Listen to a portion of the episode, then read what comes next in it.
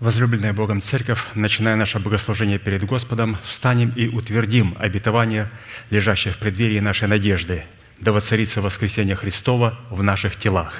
Аминь. Склоним наши головы в молитве. Дорогой Небесный Отец, во имя Иисуса Христа, мы благодарим Тебя за вновь представленную привилегию быть на месте, которое очертила десница Твоя для поклонения святому имени Твоему. И ныне позволь наследию Твоему во имя крови завета подняться на вершины для нас недосягаемые и сокрушить всякое бремя и запинающий нас грех.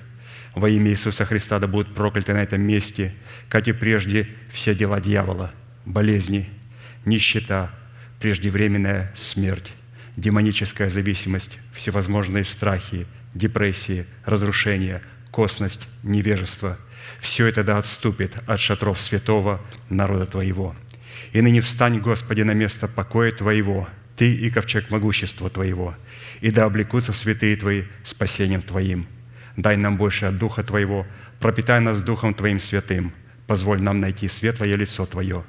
Мы благодарим Тебя, что это служение представлено в Твои божественные руки, и мы молим Тебя, продолжай вести его рукою сильною и превознесенную. Великий Бог, Отец, Сын, Дух Святой. Аминь. Садись, пожалуйста. Место Священного Писания – Матфея пятая глава, стихи сорок пятый сорок восьмой. «Да будете сынами Отца вашего Небесного, ибо Он повелевает солнцу своему восходить над злыми и добрыми, и посылает дождь на праведных и неправедных. Итак, будьте совершенны, как совершен Отец ваш Небесный». Проповедь апостола Аркадия, призванные к совершенству.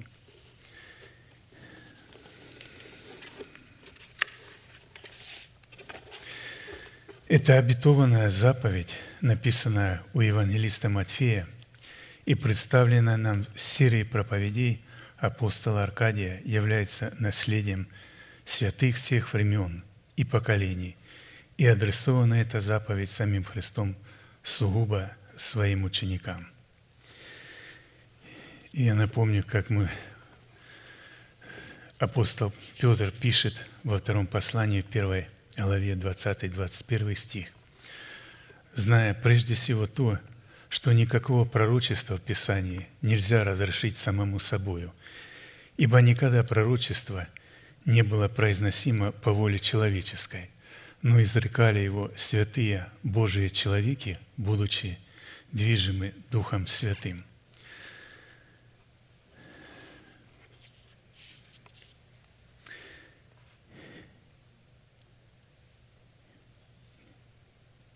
Притом, и он говорит выше одним стихом, «Притом и мы вернем вернейшее пророческое слово, и вы хорошо делаете, что обращаетесь к нему, как к светильнику, сияющему в темном месте, доколе не начнет расцветать день, и не взойдет звезда светлая и утренняя в сердцах ваших.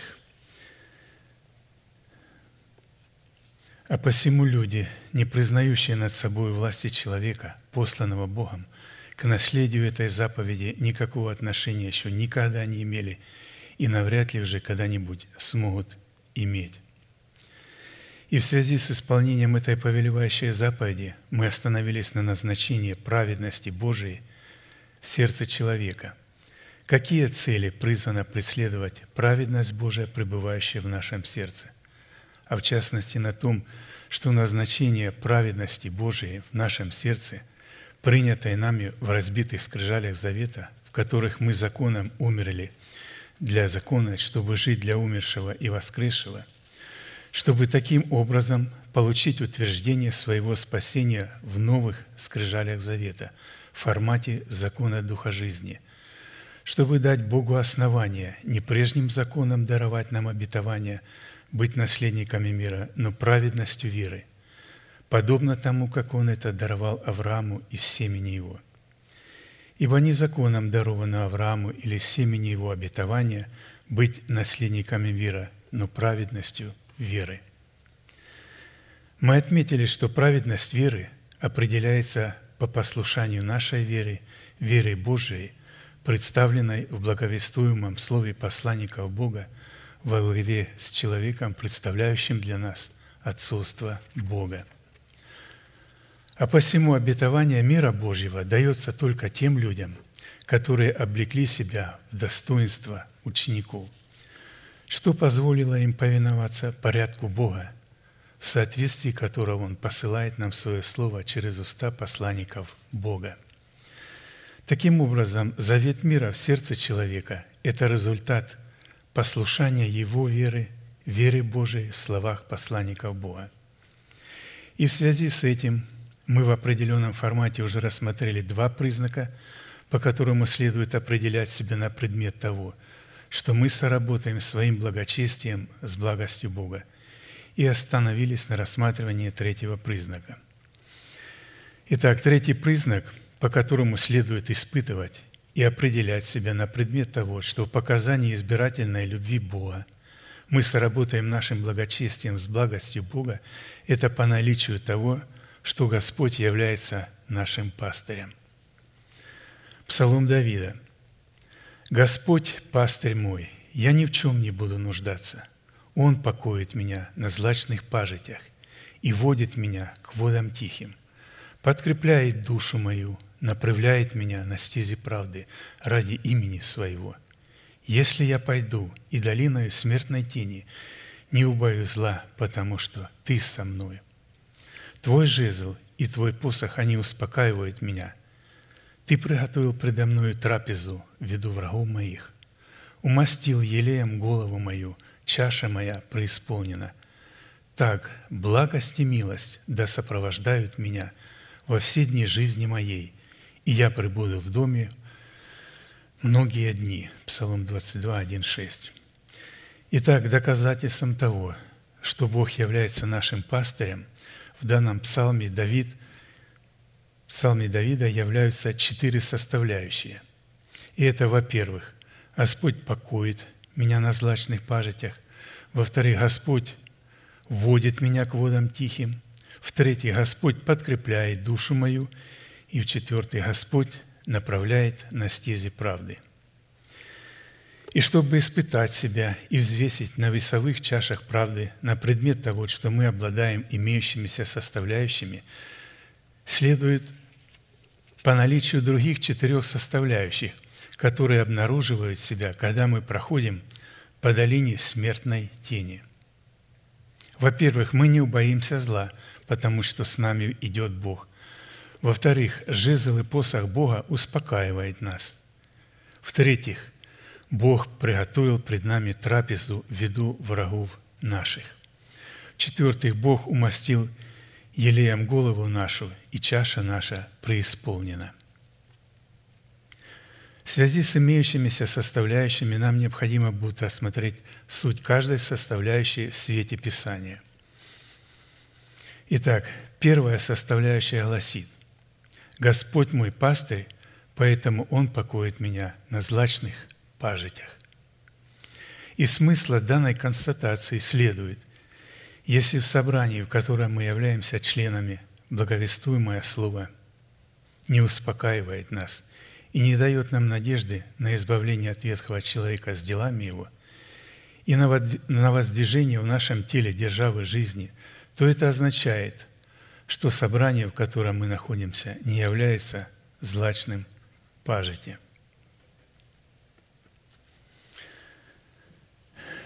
Вы знаете, мы жили в другом штате семь лет, и томились, находясь в собрании, и мы слушали кассеты пастыря. У нас было где-то около пятисот кассет. И мы наполнялись, слушая всю неделю этими кассетами. И когда приходили в собрание, и уходя с собрания, мы были опустошенными. И опять наполнялись всю неделю, опять приходили. И это было томление. И когда я слушал одну из проповедей кассет, я услышал слово, что ученик должен последовать за пастырем. Вы знаете, это слово просто оно проникло в мое сердце. Я знал, что моя жена, она Даже об этом ей не надо было говорить, она и слушать об этом не хотела, чтобы уехать. Уходя на работу, я дал ей кассету, говорю, послушай эту кассету. Когда я пришел с работы, я, конечно, молился, Господь, произведи работу в ее сердце. Когда я пришел с работы, она говорит, а мы собирались поехать, съездить в отпуск, ну, в гости сюда посмотреть. Она говорит, не надо нам ехать, давай мы сразу будем ехать, переезжать. И вот злачные пажити – это образ жизни вечной, даруемой Богом в изобилии молодой зеленой травы в виде всевозможных злаков, представляющих благовествуемое слово своих посланников. Ты произвращаешь траву для скота и зелень на пользу человека, чтобы произвести из земли пищу. А следовательно, Бог не может являться нашим пастырем на пастбищах, которые не являются злачными, или же которые не имеют в себе пребывающей жизни вечной, в откровениях истины, вводящей человека в неисследимое наследие Христова. «О, ты прекрасен, возлюбленный мой, и любезен, и ложе у нас зелень». Я хочу еще напомнить, что когда мы сказали, все знали в собрании в том, что мы переезжаем именно из-за церкви, что мы именно там питаемся оттуда и оттуда получаем пищу. И когда пастырь этой церкви, мы попросили, чтобы нас отпустили с миром, благословили, он говорит, вы знаете, почему они уезжают? Потому что они хотят возрастать духовно. Мы были очень удивлены, потому что они ничего не поняли. Ни он не понял, ни остальные, никто не понял. И тем самым он как бы подтвердил, что здесь нет никакого роста, и вы не можете возрасти.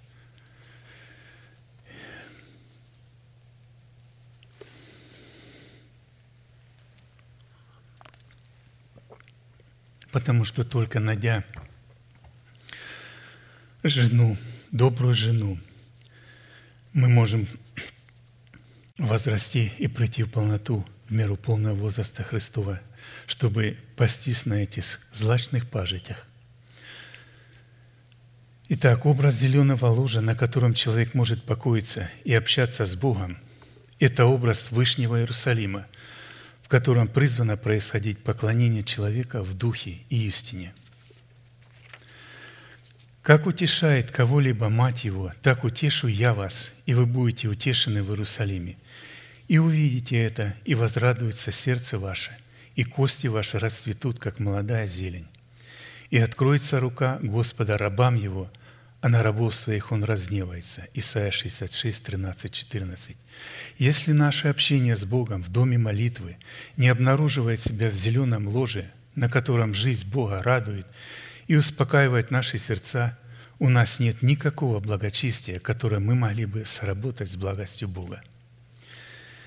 Итак, вторая составляющая гласит: «Господь водит меня к водам тихим, которые в Писании противопоставлены бурным водам». Исайя восемь, шесть, восемь.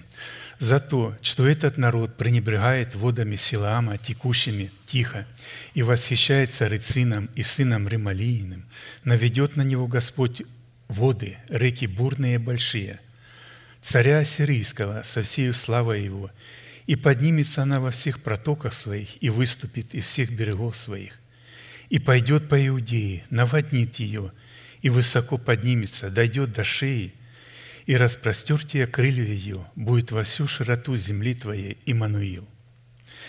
Итак, тихие воды – это откровение Бога, ведущее человека к тишине и покою в Боге, в то время как бурные воды – это продукт гордыни человеческого интеллекта, выраженный в необузданной и бурной деятельности в самовольном служении Богу.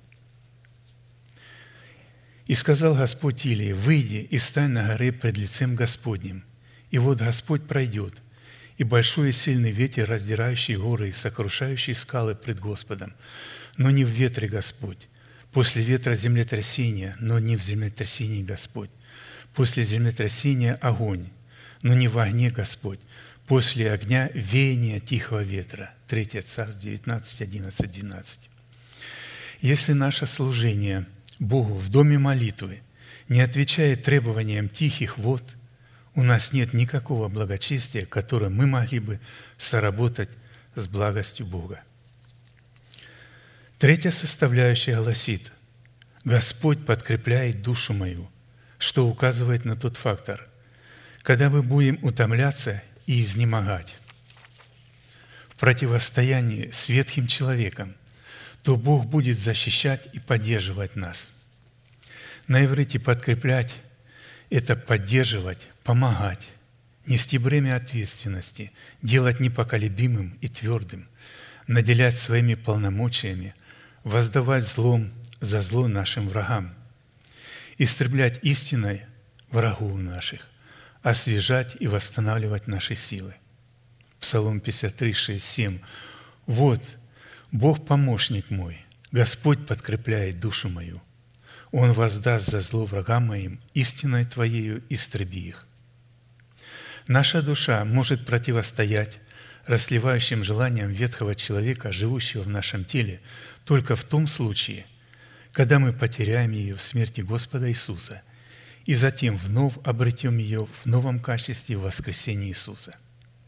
Чтобы дать Богу основание истиной Своею истребить расливающее желание ветхого человека, живущего в нашем теле, необходимо принять эту истину в сердце в формате семени через наставление веры и затем исповедать эту истину в формате плода наших уст, как веру нашего сердца. «Ибо мышцы нечестивых сокрушатся, а праведников подкрепляет Господь». Псалом тридцать шесть, семнадцать. Однако, если нам неизвестно, что в нашем теле живут два духовных человека в лице нового человека и ветхого человека, и мы не можем отличать их по характеру их воздействия на нашу душу, то у Бога не будет никакого основания подкреплять нашу душу, которая находится на стороне ветхого человека. А посему, если в противостоянии с расслевающими желаниями ветхого человека Бог не подкрепляет нас, у нас нет никакого благочестия для соработы с благостью Бога. Итак, четвертая составляющая, которая гласит: «Господь направляет меня на стези правды», что указывает на тот фактор, что данный человек водится Святым Духом. Потому что невозможно направлять человека на стези правды против его воли, если он не разумеет и не отличает стези правды от стезей своего ума или от стезей нечестивых и беззаконных, поддерживающих нечестивых. По сути дела, стези правды – это сети Всевышнего, в то время как стези нечестивых – это их сети, в которые они уловляют неутвержденные души. На иврите стезя правды – это сеть правды, пути правды или пути Господни, горнило, очищающее от инородных вкраплений плоти, шаг правды, стопа правды, след правды, рост, увеличение и приумножение на стезях правды, приращение к телу Христову на стезях правды. Исходя из такой многозначности, обуславливающий суть стези правды, чтобы понять, как Бог направляет нас на стези правды и испытать себя на предмет правды, каким духом мы водимся, Святым Духом или же чуждым Богу Духом, нам необходимо будет рассмотреть некоторые из назначений стезей правды, представленных составляющих. При этом следует учитывать, что все эти составляющие, которые определяют назначение стезей правды, растворены друг в друге, находятся в друг друге, поддерживая друг друга и определяют истинность друг друга. Итак, первое свойство и характер стези правды определяется в сердце человека светилом лучезарным, которое более и более светлеет до полного дня. Стезя праведных, как светило лучезарное, которое более и более светлеет до полного дня. Путь же беззаконных, как тьма, Они не знают, обо что споткнулся. Притчи четыре, восемнадцать, девятнадцать. Светило лучезарное, которое более и более светлее до полного дня, это образ расширяющегося откровения истины в сердце праведного человека, который раскрывает цель Бога в усыновлении нашего тела искуплением Божиим. Если истинное усыновление нашего тела путем искупления Христова не светлеет в нашем сердце до полного дня, то это означает лишь одно, что мы не даем Богу основания направлять нас на стези правды.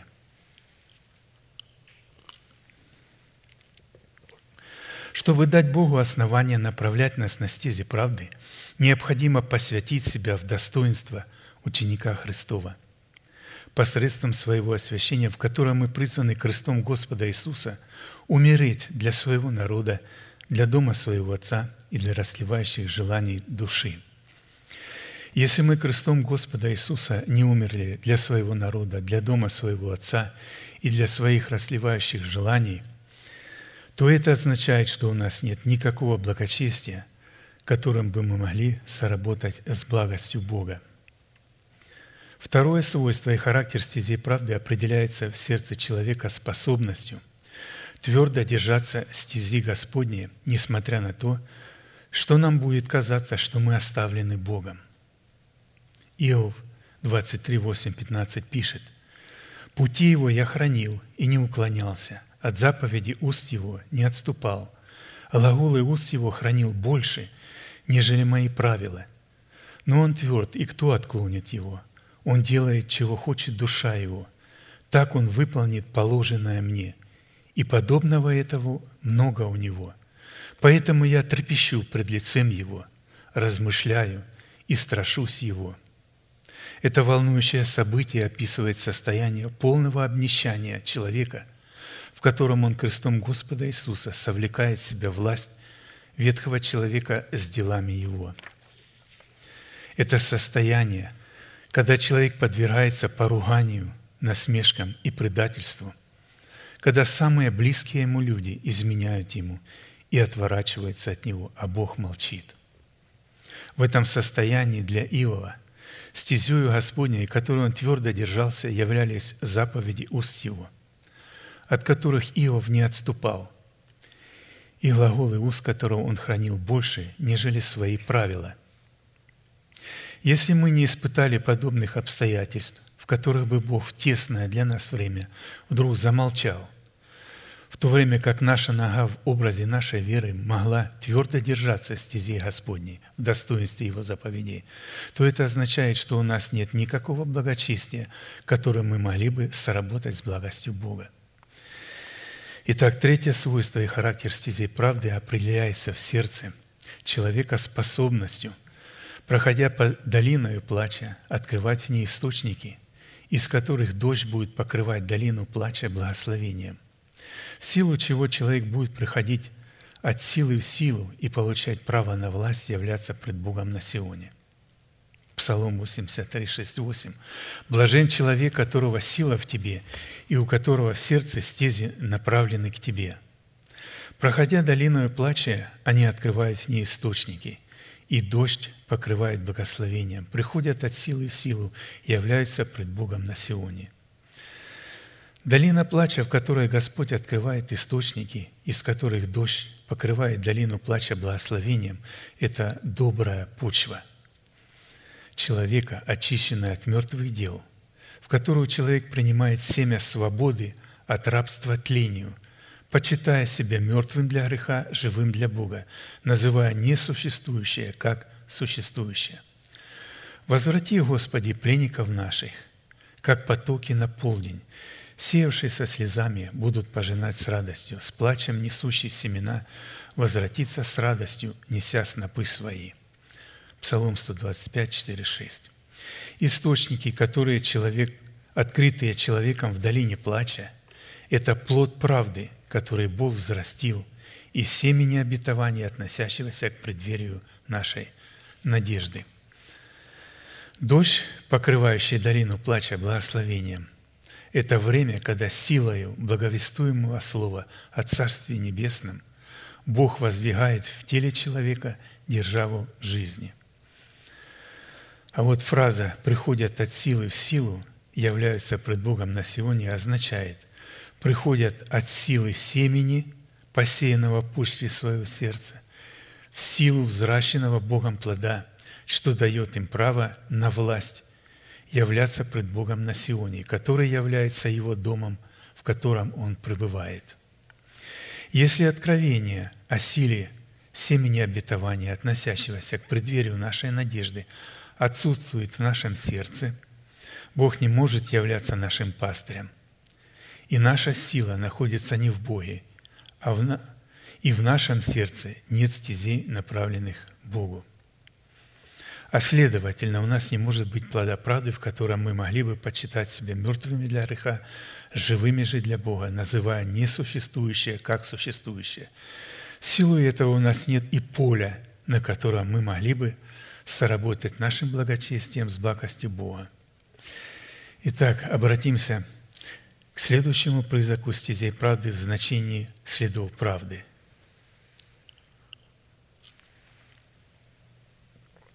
Которые обнаруживают себя в сердце человека, когда он идет по следам того, кто возделывает свою землю или свое, свое поле. Притчи двенадцать одиннадцать. Кто возделывает землю свою, тот будет насыщаться хлебом, а кто идет по следам празднолюбцев, тот скудоумен. Из имеющейся притчи следует, если человек, идущий по следам празднолюбцев, скудоумен, то человек, возделывающий свою землю, идет по следам того человека, который возделывает свою землю, чтобы она приносила ему жатву, посеянного им в вожделенных плодах. Итак, празднолюбцы – это праздношатающиеся, склоняющиеся без дела, не любящие добра, труда, прожигающие время и свою жизнь напрасно, лентяи, бездельники, негодные, лживые, непокорные, паразитирующие, сеющие, распространяющие зло, воры, способные к грабежу и насилию. Учитывая, что эта притча, речь идет о почве нашего сердца, которая призвана приносить плод правды в исповедании веры Божией, пребывающей в нашем сердце, то следует, что возделывать свою землю – это возделывать почву своего сердца, работать на своей земле и обрабатывать свою землю, чтобы она приносила для нас плод правды, которым Бог мог бы воздвинуть в нашем теле державу жизни. Но чтобы возделывать свою землю, нам необходимо следовать по следам того, кто посеял себя в эту землю, чтобы обрести нас в своем воскресении, чтобы нам по Его примеру посеять себя в Его смерти, чтобы обрести себя в Его воскресении. Тогда Иисус сказал ученикам Своим: «Если кто хочет идти за Мною, отвергни себя и возьми крест свой, и следуй за Мною. Ибо кто хочет душу свою сберечь, тот потеряет ее, а кто потеряет душу свою ради Меня, тот обретет ее. Какая польза человеку, если он приобретет весь мир, а душе своей повредит? Или какой выкуп даст человек за душу свою? Ибо придет Сын Человеческий во славе Отца Своего с ангелами Своими, и тогда воздаст каждому по делам его». Матфея шестнадцать, двадцать четыре, двадцать семь. Отвергнув себя в лице своего народа, дома своего отца и своих расливающих желаний, почва нашего сердца становится очищенной от мертвых дел, что указывает на тот факт, что наше сердце обрело чистоту или же стало чистым. Благодаря чистоте нашего сердца у нас появляется способность через слушание благовествуемого нам Слова видеть и отличать следы нашего Господа в следах Его посланника от следов людей, претендующих на посланничество Бога. Матфея пять, восемь. «Блаженны чистые сердцем, ибо они Бога узрят». Не имея чистого сердца, очищенного от мертвых дел, посредством истины крови Христовой, через наставление в вере, у нас не будет никакой возможности и способности уразуметь призвание, для исполнения которого нам необходимо будет взять свой крест и последовать по следам Христа, чтобы научиться от Него возделывать свою землю так, как Он в свое время возделывал свою землю. Определить же, каким образом Иисус возделывал свою землю, мы можем только по изучению Его следов, которые Он ранее оставил нам, начиная от своего воплощения в Вифлеемских яслях до своего восхищения с горы, называемой Елеон, которая находилась близ Иерусалима на расстоянии субботнего пути. Способна же исследовать следы Христа, исследовать по этим следам мы можем только после того, когда наше сердце через наставление в вере станет пребывать в истине Тумима и Урима, а Тумим и Урим станет пребывать в нашем сердце. Что на практике означает, что способность исследовать следы Христа, исследовать по этим следам от Его рождения до восхищения мы сможем, когда мы примем Святого Духа в свое сердце, как Господа и Господина своей жизни, чтобы Он мог открыть в нашем сердце истину, начальствующее учение Христова, которое ранее было запечатлено на скрижалях нашего сердца через наставление веры. Отсюда следует, если мы научены, как отвергать худое и избирать доброе, то это означает, что мы обладаем способностью исследовать следы Христа от Его рождения до Его восхищения, чтобы возделывать почву своего сердца так, как возделывал почву своего сердца Христос. Таким образом, следуя по следам помазанника Господня, следующего по следам Христа, мы являем наше благоволение к Богу, на которое Он отвечает нам своим благоволением. Итак, следующий признак стезей правды в значении следов правды обнаруживает себя в сердце человека, когда он следует по следам помазанника Господня, следы которого поносят и бесславят враги Господни. Учение Ефама Израхита «Вспомни, Господи, поругание рабов Твоих, которые я ношу в недре моем от всех сильных народов, как поносят враги Твои, Господи, как бесславят следы помазанника Твоего». Псалом восемьдесят восемь, пятьдесят один, пятьдесят два. Из молитвенной песни Ефрама Израхита, прозорливца и начальника одного из трех хоров, царя Давида, следует, что рабы Господни, в число которых включает в себя Ефам Израхит, несли поругание за то, что они следуют по следам помазанника Господня, которым для них являлся помазанный Богом царь Давид, следы которого поносили и бесславили враги Господни. Итак, во-первых, образом сильных народов являлись разумные помышления души в лице помазанного Богом царя Саула и его отборного войска, в лице душевных людей, в лице душевных людей, которая преследовала помазанного Богом царя Давида и поносила его следы в лице нового человека. Во-вторых, сильные народы, поносящие следы помазанника Господня и рабов Господних, следующих по следам помазанника Господня, это люди, входящие в категорию царя Саула и его отборного войска, у которых помазана Богом разумная сфера души.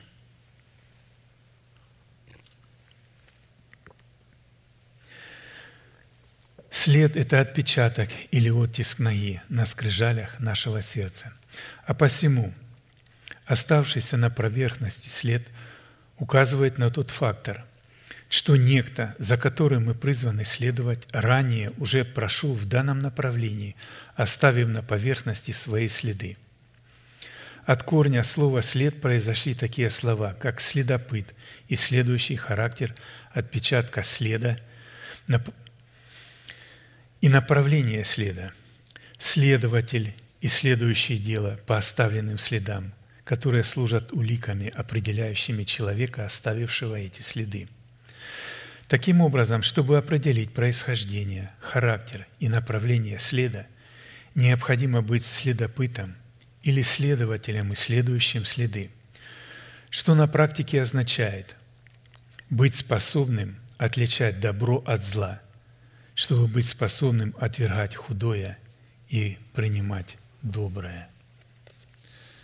Мы уже много об этом слышали, пастырь Даниил так обильно об этом говорил, что такое добро, зло, как мы можем? Мы уже это хорошо запомнили, потому что мы знаем, что такое добродетель. Добродетель – это происхождение, источник всякого добра, которым является Бог. Рассудительность дает нам распознание того, что хорошо, что худо, или что Бог рассматривает добром и зло.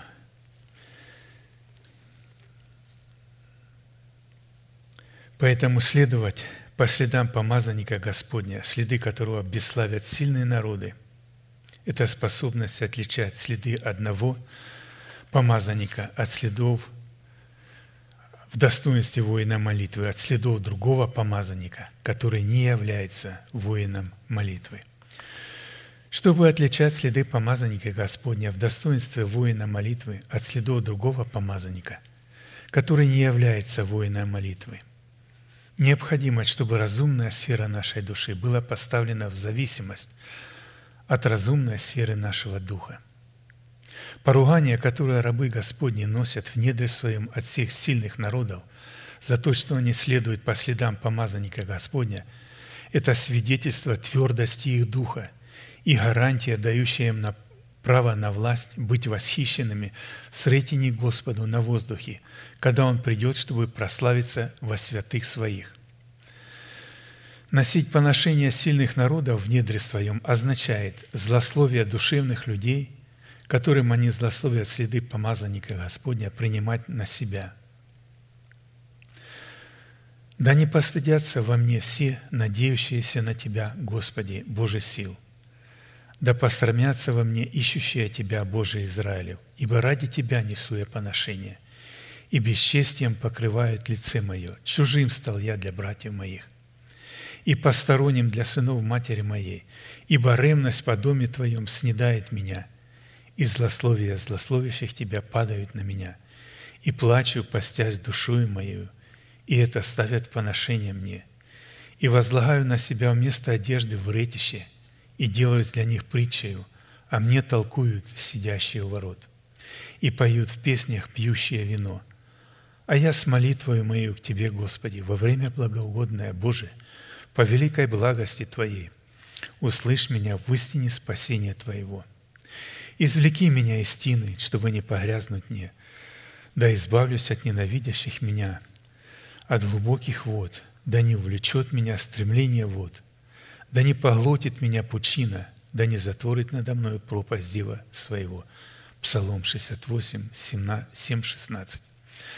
В заключительных словах Ефам Ездрахит описывает как состояние помазанника Господня, так и свое состояние во время поношения следов помазанника. И такое поношение, исходящее из ненависти, происшедшей от зависти душевных людей, является для воинов молитвы болотистой тиной и глубокими водами, готовыми затворить над ними пропасть зева своего. Однако именно по такой реакции Саула и его отборного войска на следы помазанника Господня, которые обуславливают истину начальствующего учения Христова, следует отличать следы Давида и его слух от следов Саула и его слух. А посему, если мы способны отличать следы Давида и его слух от следов Саула и его слух, то это означает, что мы сработаем нашим благоволением с благостью Бога.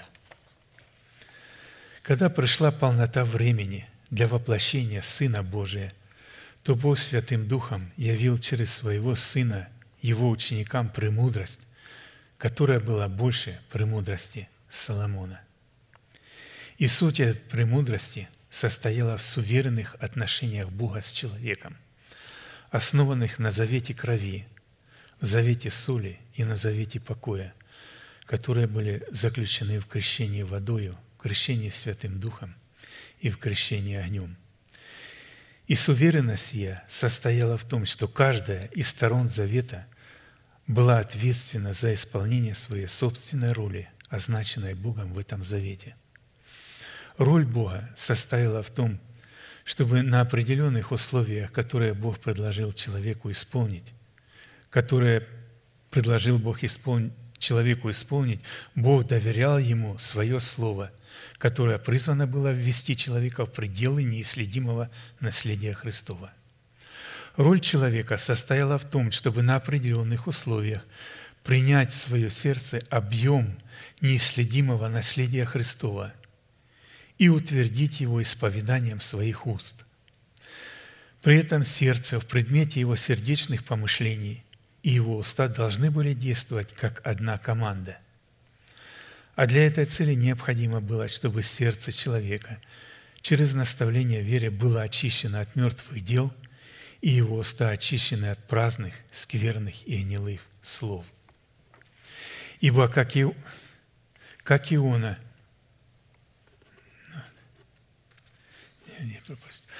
помятует, что праздные слова – это уставы и заповеди Господни в устах человека, которые не могли найти в его сердце места, потому что не было очищено от мертвых дел.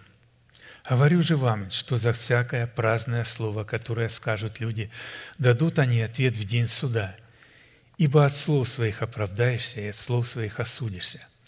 Тогда некоторые из книжников и фарисеев сказали: «Учитель, хотелось бы нам видеть от Тебя знамения». Но Он сказал им в ответ: «Род лукавый и прелюбодейный ищет знамения, и знамения не дастся ему, кроме знамения Ионы пророка. Ибо как Иона был во чреве кита три дня и три ночи, так и Сын Человеческий будет в сердце земли три дня и три ночи. Ниневитяне восстанут на суд с родом сим и осудят его, ибо они покаялись от проповеди Иониной. И вот здесь больше Ионы. Царица Южная восстанет на суд с родом сим и осудит его, ибо она приходила от пределов земли послушать мудрости Соломоновой. И вот здесь больше Соломона». Матфея двенадцать, тридцать шесть, сорок два.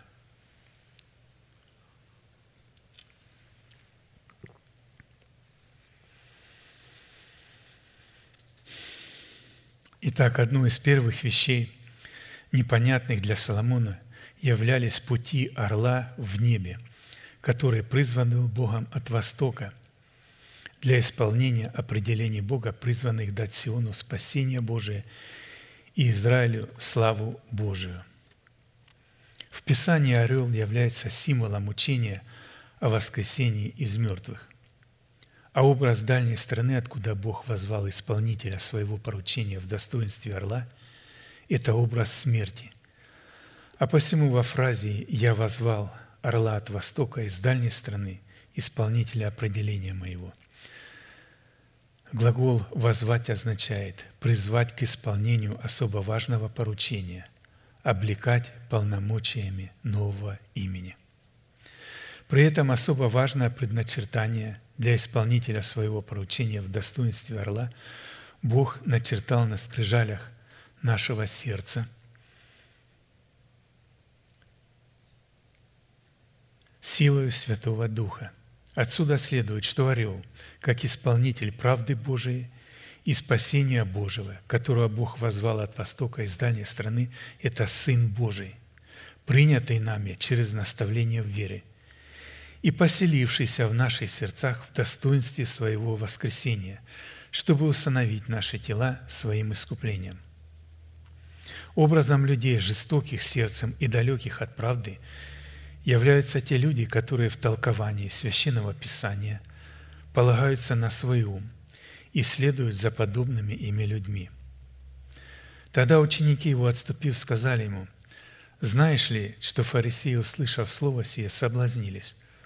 Он же сказал в ответ: «Всякое растение, которое не Отец мой Небесный насадил, искоренится, оставьте их. Они слепые вожди слепых. А если слепой ведет слепого, то оба упадут в яму». Матфея пятнадцать, двенадцать, четырнадцать. Исходя из приговора суда, означенного в разбираемом нами пророчестве Исаии, через категорию людей, которые следуют за словом посланника Бога, категория людей, следующих за людьми, которые в исследовании Писания полагаются на свой ум, будет постыжена и наследует вечную погибель. Смотрите, братья, чтобы кто не увлек вас философией и пустым обольщением по преданию человеческому, по стихиям мира, а не по Христу. Ибо в нем обитает вся полнота божества телесно. И вы имеете полноту в нем, который есть глава всякого начальства и власти. В нем вы и обрезаны обрезанием нерукотворенным, с совлечением греховного тела плоти, обрезанием Христовым, быв погребены с ним в крещении. В нем вы совоскресли верою в силу Бога, который воскресил его из мертвых, и вас, которые были мертвы во грехах, и в необрезании плоти вашей оживил вместе с ним, простив нам все грехи, истребив учением бывшее у нас рукописание, которое было против нас. И он взял его от среды и пригвоздил ко кресту, отняв силу у начальств и властей, властно подверг их позору, восторжествовав над ними собою. Колоссянам два, восемь, пятнадцать.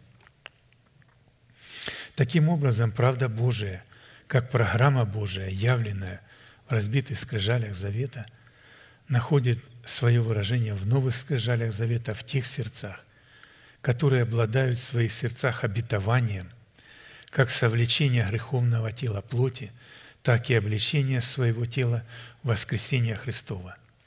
А посему святые, принявшие свое сердце обетование об усыновлении, об усыновлении своего тела искуплением Христовым и сохраняющие себя в любви Божией, тем самым являют свое благоволение Богу, на которое Бог отвечает им своим благоволением.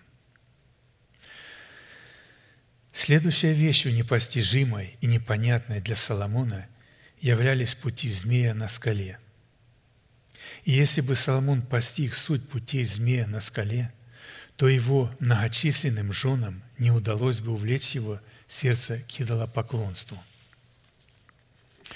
Учитывая, что образ змея в данном случае является мудростью в сердце, а скала – образом обетования, содержащего в себе усыновление нашего тела искуплением Христовым.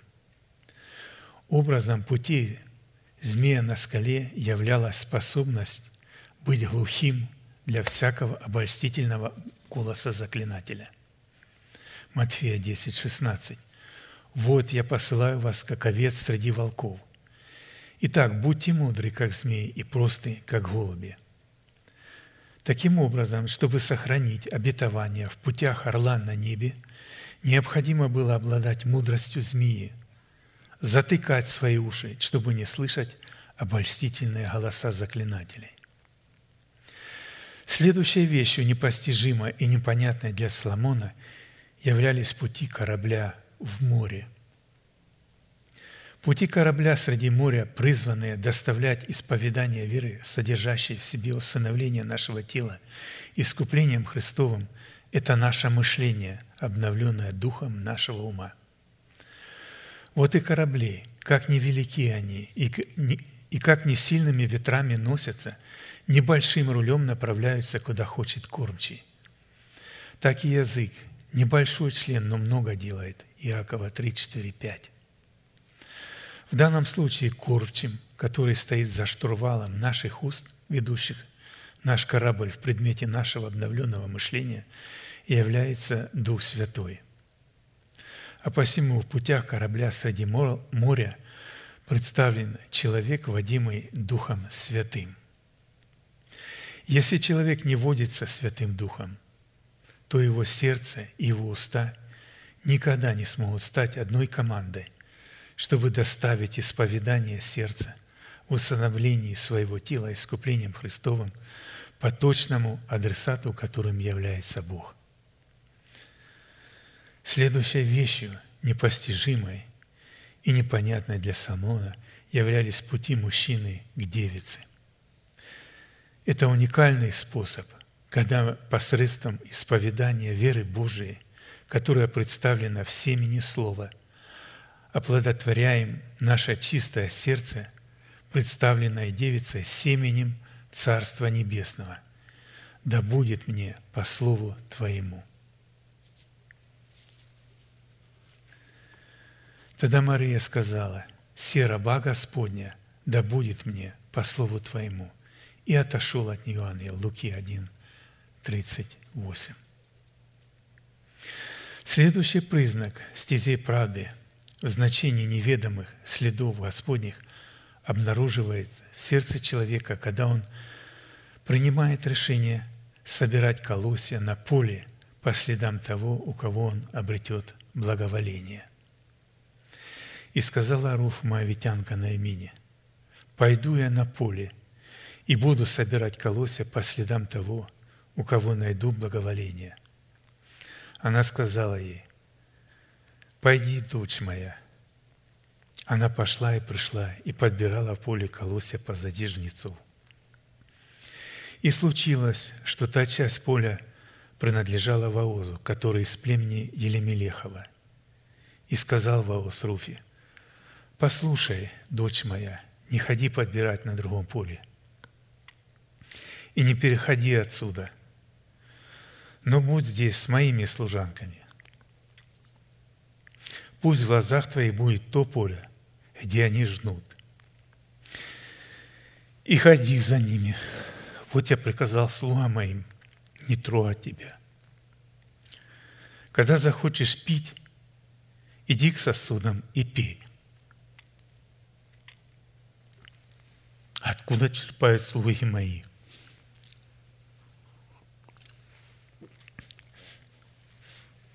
Руф два, два девять. Встает вопрос: как определить поле, на котором происходит жатва ячменя, и человека, которому принадлежит это поле?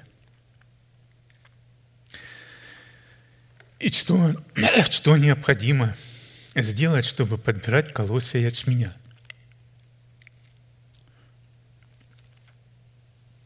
По следам того человека, у которого мы найдем благоволение. Благоволение.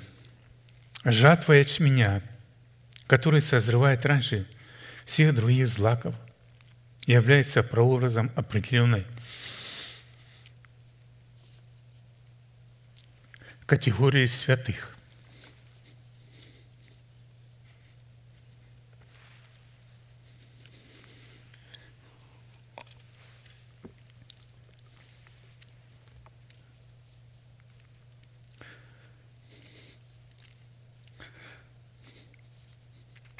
Жатва – это способ,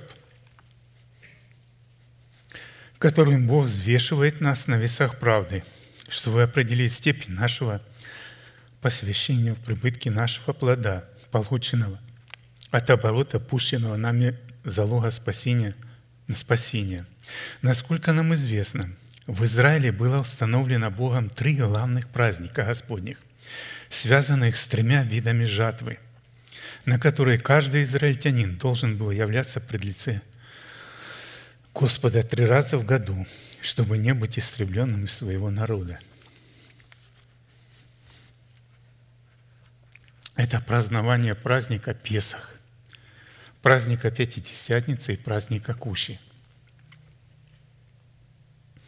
Наше тело представлено в Писании семенем, которое мы призваны посеять в смерти Господа Иисуса Христа,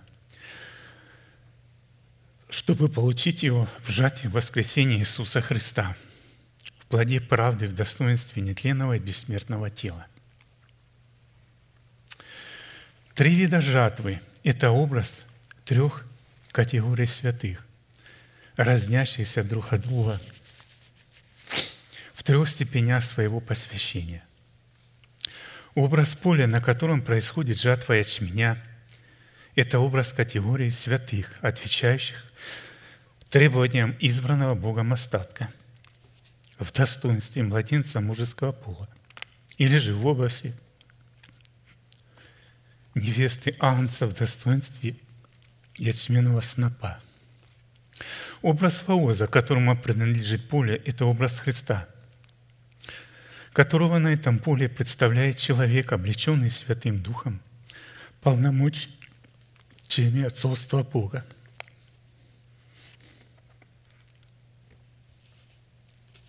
Образ Руфи, собирающий колосья ячменя позади жнецов, это образ невесты Агнца в лице отдельного человека, имеющего причастие к избранному Богом остатку и отвечающему требованиям младенца мужеского пола в лице невесты Агнца. Образ служанок и слуг Ваоза, позади которых ходила Руф, собирая колосья ячменя, – это ангелы в союзе с разумными и волевыми возможностями отдельного человека, получившего право на власть служить Богу в жатве ячменя.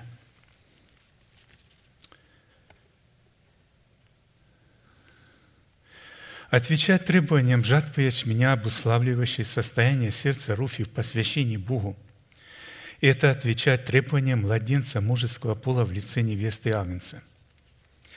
И исполнение данных требований, и исполнение данных требований посвящения Богу состояли в том, чтобы данный человек умер для своего народа, для своего дома и для расливающих вожделений своей души. Наимень сказала Руфи: «Вот невестка твоя возвратилась к народу своему и к своим богам. Возвратись и ты вслед за невесткой твоею». Но Руф сказала: «Не принуждай меня оставить тебя и возвратиться от тебя. Но куда ты пойдешь, туда и я пойду. И где ты жить будешь, там и я буду жить. Народ твой будет моим народом, и твой Бог моим Богом. И где ты умрешь, там и я умру, и погребена буду. Пусть то и то сделает мне Господь, и еще больше сделает. Смерть одна разлучит меня с тобою». Руф один, пятнадцать, семнадцать. Образ вдовства Наэмини, с которой ее вдовствующая невестка Руф заключила завет, это право на власть принадлежать Христу. «Разве вы не знаете, братья, ибо говорю знающим закон, что закон имеет власть над человеком, пока он жив. Замужняя жена привязана законом к живому мужу. И если умрет муж, она освобождается от закона замужества. Посему, если при живом муже выйдет за другого, называется прелюбодейцем. Если же умрет муж, она свободна от закона. И не будет прелюбодейцею, выйдя за другого мужа. Так и вы, братья мои, умерли для закона телом Христовым, чтобы принадлежать другому, воскресшему из мертвых, да приносим плод Богу». Римлянам семь, один, четыре. Время жатвы ячменя – это время усыновления нашего тела искуплением Христовым, призванное утвердить наш статус в достоинстве младенца мужеского пола и явиться гарантией нашего встретения с Господом на воздухе, когда Он придет, чтобы прославиться во святых Своих в день Оны. Ячмень созревает раньше пшеницы. Жатва ячменя выпадает на время праздника Песах в месяце Авив или Нисан, который соответствует марту или апрелю. На другой день Песах происходило возношение первого ячменного снопа. Возношение первого ячменного снопа – это один из уникальных образов воцарения воскресения Христова, воздвижение в телах святых державы жизни, входящих в категорию младенца мужеского пола в лице невесты Агнца. И другое знамение явилось на небе. Вот большой красный дракон с семью головами и десятью рогами, и на головах его семь диадем. Хвост его увлек с неба третью часть звезд и поверх их на землю. Дракон сей стал пред женою, которая надлежала родить, дабы, когда она родит, пожрать ее младенца. И родила она младенца мужеского пола, которому надлежит пасти все народы жезлом железным. И восхищено было дитя ее к Богу и престолу его». Откровение двенадцать, три, пять. Итак, жатва пшеницы, следующая после жатвы ячменя, выпадала на праздник Пятидесятницы в месяце Сиван и соответствует маю и июню. Это образ категории неразумных дел или же жены, которая родила младенца мужеского пола. Когда же дракон увидел, что низвержен на землю, начал преследовать жену, которая родила младенца мужеского пола. И даны были жене два крыла большого орла, чтобы она летела в пустыню в свое место от лица змея, и там питалась в продолжении времени, времен и полвремени. И пустил змей с пасти своей вслед жены воду, как реку, дабы увлечь ее рекою. Но земля помогла жене, и разверзла земля уста свои, и поглотила рыку, которую пустил дракон из пасти своей. Откровение двенадцать, тринадцать, шестнадцать. Два крыла большого орла в достоинстве Тумима и Урима – это два великих владычественных свидетеля, предстоящие пред Богом всей земли, которые даны были жене от Духа Святых, относящихся к категории младенца мужеского пола. На тех же условиях, на которых милость пророка Илии при его восхищении к Богу дана была моей Елисею. И чтобы облечься в тотальное посвящение Илии, Елисею необходимо было произвести тотальное освящение – совлечь в себя свои одежды и разорвать их в лице своего народа, дома своего отца и своих душевных предпочтений. Два крыла большого орла в достоинстве Тумима и Урима позволили данной категории святых произвести тотальное освящение, представленное в образе пустыни, в которой они отвергли свой народ, дом своего отца и расливающее вожделение своей души, чтобы произвести тотальное посвящение Богу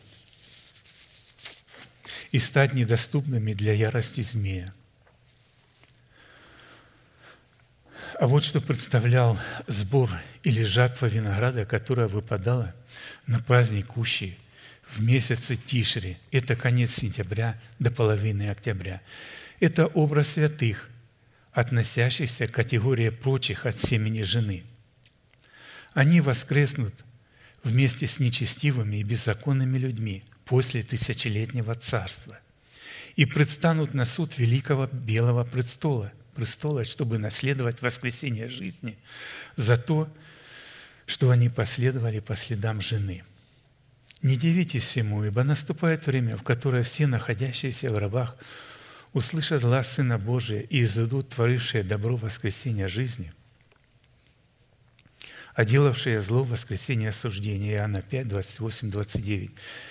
Итак, от степени нашего посвящения воле Бога, выраженной в усыновлении нашего тела искуплением Христовым, которое зависит от степени нашего духовного возраста, будет зависеть и наша принадлежность к одной из трех категорий спасенных.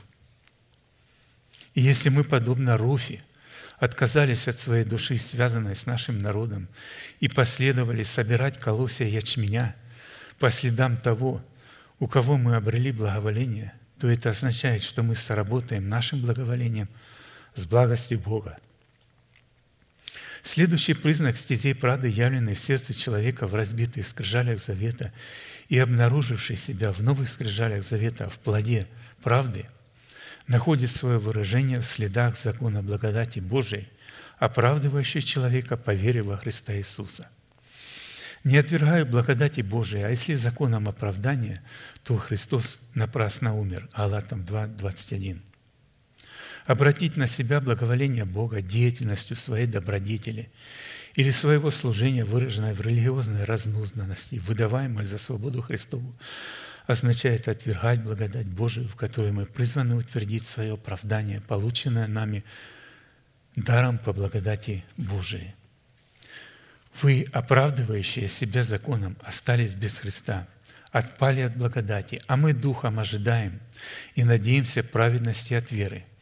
Ибо во Христе Иисусе не имеет силы ни обрезания, ни необрезания, но вера, действующая любовью. Галатам пять, четыре, шесть.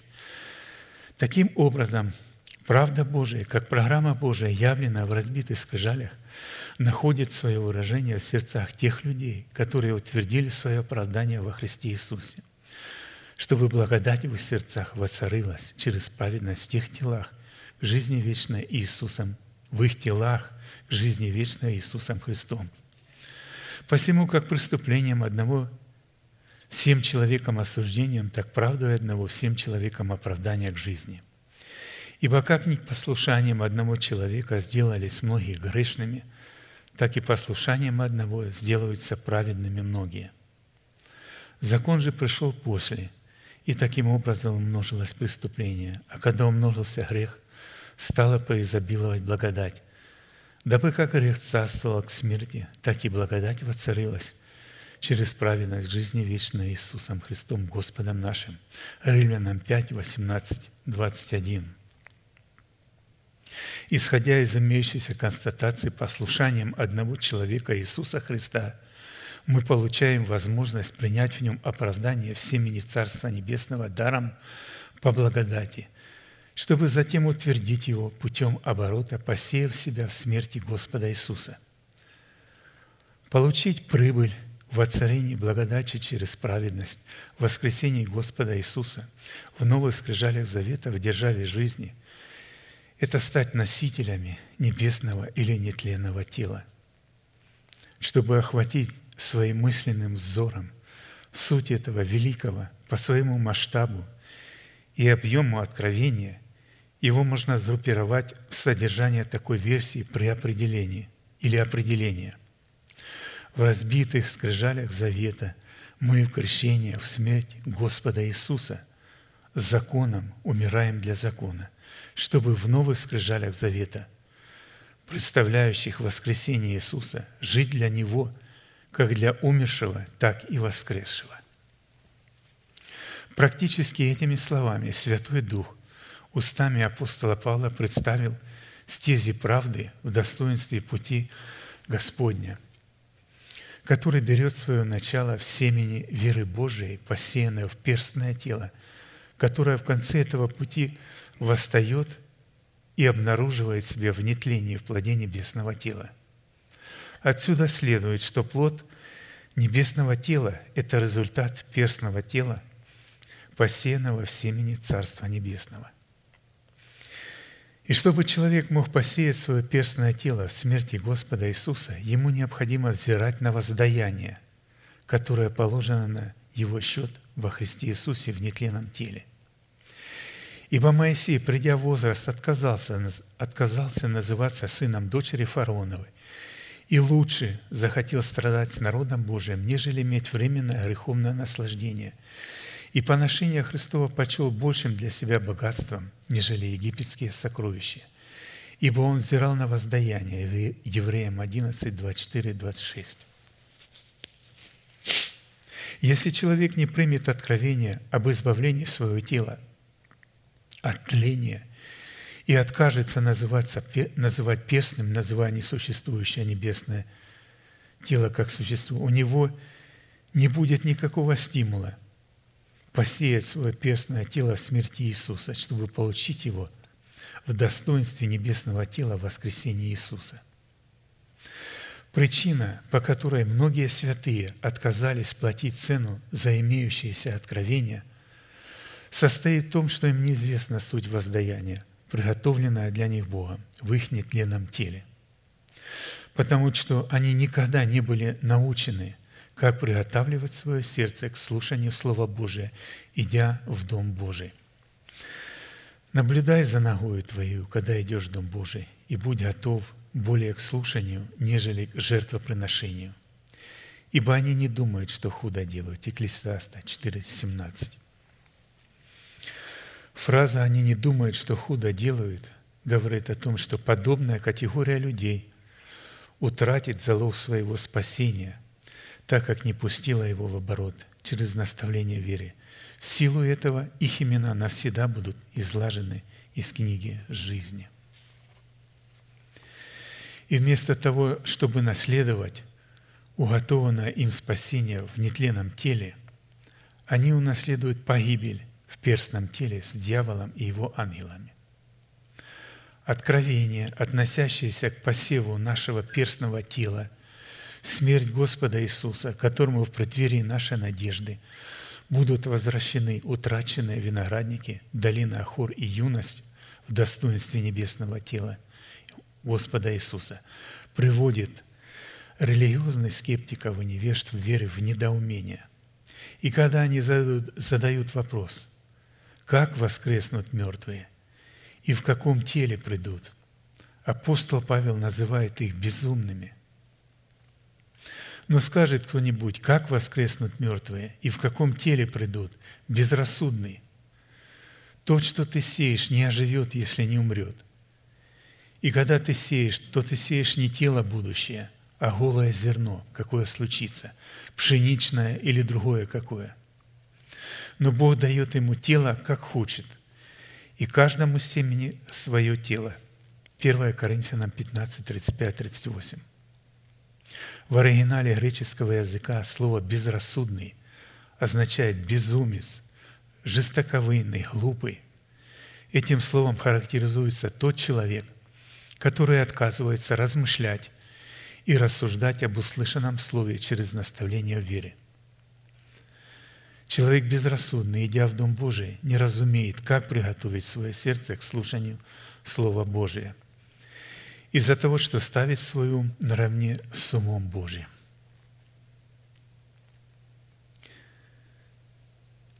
Что на практике означает, что такой человек по состоянию своего сердца не является учеником Христовым, так как всякий раз, идя в Дом Божий, его надменное сердце и тщеславный ум приготовлен был к тому, чтобы инспектировать благовествуемое слово, насколько оно соответствует требованиям его мнения. Далее апостол Павел показывает, что категория святых, которые посеют свое перстное тело в смерти Господа Иисуса, будут разниться друг от друга силою славы света, которая будет зависеть от степени их посвящения воле Божией. Есть тела небесные, тела земные, но иная слава небесных, иная земных. Иная слава солнца, иная слава луны, иная звезд, и звезда от звезды разнится в славе. первое Коринфянам пятнадцать, сорок, сорок один. Эта мысль о получении воздаяния, связанного с прибытком, который мы получаем от залога нашего спасения, пущенного в оборот, находит свое подтверждение в одной из притч Христа. Ибо он поступит как человек, который, отправляясь в чужую страну, призвал рабов своих и поручил им имение свое. И одному дал он пять талантов, другому два, иному один, каждому по силе, по степени его посвящения. Ибо не мерою дает Бог своего духа, и тот час отправился. Получивший пять талантов пошел, употребил их в дело и приобрел другие пять талантов. Точно так же и получивший два таланта приобрел другие два. Получивший же один талант пошел и закопал его в землю и скрыл серебро господина своего. По долгом времени приходит господин рабов тех и требует у них отчета. И, подойдя, получивший пять талантов, принес другие пять талантов. И говорит: «Господин, пять талантов ты дал мне. Вот другие пять талантов я приобрел на них». Господин его сказал ему: «Хорошо, добрый верный раб, в малом ты был верен, над многим тебя поставлю. Войди в радость господина твоего». Подошел также и получивший два таланта и сказал: «Господин, два таланта ты дал мне. Вот другие два таланта я приобрел на них». Господин его сказал ему: «Хорошо, добрый и верный раб, в малом ты был верен, над многим тебя поставлю. Войди в радость господина твоего». Подошел и получивший один талант и сказал: «Господин, я знал тебя, что ты человек жестокий, жнешь, где не сеял, и собираешь, где не рассыпал. И, убоявшись, пошел и скрыл талант твой в земле. Вот тебе твое». Господин же его сказал ему в ответ: «Лукавый раб и ленивый, ты знал, что я жну, где не сеял, и собираю, где не рассыпал. Посему надлежало тебе отдать серебро мое торгующим, и я, придя, получил бы мое с прибылью. Итак, возьмите у него талант и дайте имеющему десять талантов. Ибо всякому говорю, и, ибо всякому имеющему дастся и приумножится, а у не имеющего отнимется и то, что он, что он имеет». Матфея двадцать пять, четырнадцать, двадцать девять. Итак, смысловой перевод заключительной фразы гласит: «Ибо всякому имеющему благоразумие в прибыли плода правды дастся и приумножится, а у не имеющего благоразумия в прибыли плода правды отнимется то, что он имеет в формате залога». Отсюда следует, что святые, обладающие благоразумием в достоинстве ума Христова, – это люди, которые пустили залог своего спасения в оборот путем того, что умерли для своего народа, для дома своего Отца и для расслевающих желаний своей души в ее псевдодобродетели. Итак, прибыль от такого оборота состояла в исповедании их веры, в которой они стали носителями небесного тела, называя несуществующего, несуществующее небесное тело как существующее. Поступая таким образом, мы явим Богу свое благоволение, на которое Бог ответил нам своим благоволением, дал нам гарантию на встречу с Ним на воздухе.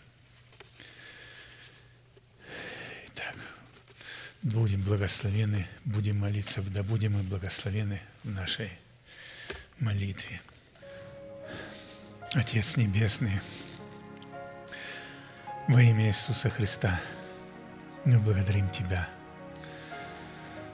за Твою милость быть на всем благословенном Того месте, которое очертила десница Твоя для поклонения Твоему святому имени. Мы благодарим Тебя за Твое присутствие на этом благословенном месте.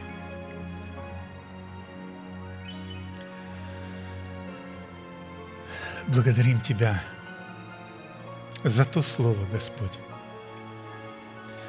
через которое Ты научаешь, наставляешь нас и приводишь нас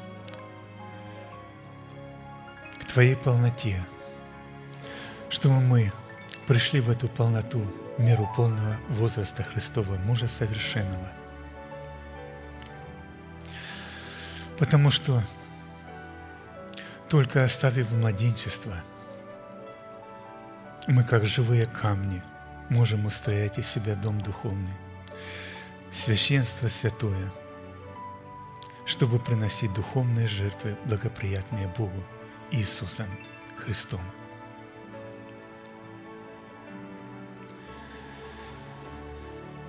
Благодарим Тебя, величаем Тебя и превозносим Тебя, что Ты даровал нам эту милость.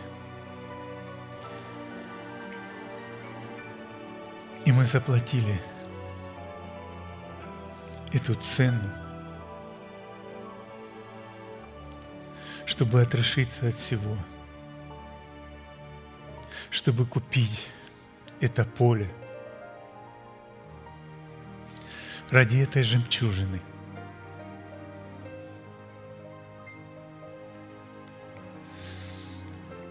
Которую Ты открыл, Господи, нам через Твое благовествуемое Слово. Благодарю Тебя, Господь. Да будет благословено, возвеличено и прославлено имя Твое святое. Благодарю Тебя, Господь, за все Твои блага и милости, которые Ты являешь нам. Благодарим Тебя за это слово. Да будет благословена милость Твоя для нас. Да будут приготовлены наши сердца к слышанию Твоему Слову, которое Ты даруешь нам в предстоящее служение, чтобы мы с верою приготовили наши сердца к воспринятию Твоего Слова. Величаем Тебя, превозносим, благодарим Тебя, великий наш Бог, Отец и Дух Святой. Аминь. Отче наш, сущий на небесах, да святится имя Твое, да придет Царствие Твое, да будет воля Твоя и на земле, как и на небе. Хлеб наш насущный подавай нам на каждый день, и прости нам долги наши, как и мы прощаем должникам нашим. И не веди нас во искушение, но избавь нас от лукавого. Ибо Твое есть царство, и сила, и слава во веки. Аминь. И закончим наше служение нашим манифестом, могущим уже соблюсти нас от падения и поставить пред славою Своею непорочными в радости, единому, премудрому Богу, Спасителю нашему, через Иисуса Христа, Господа нашего. Слава и величие, сила и власть прежде всех веков, ныне и во все веки. Аминь.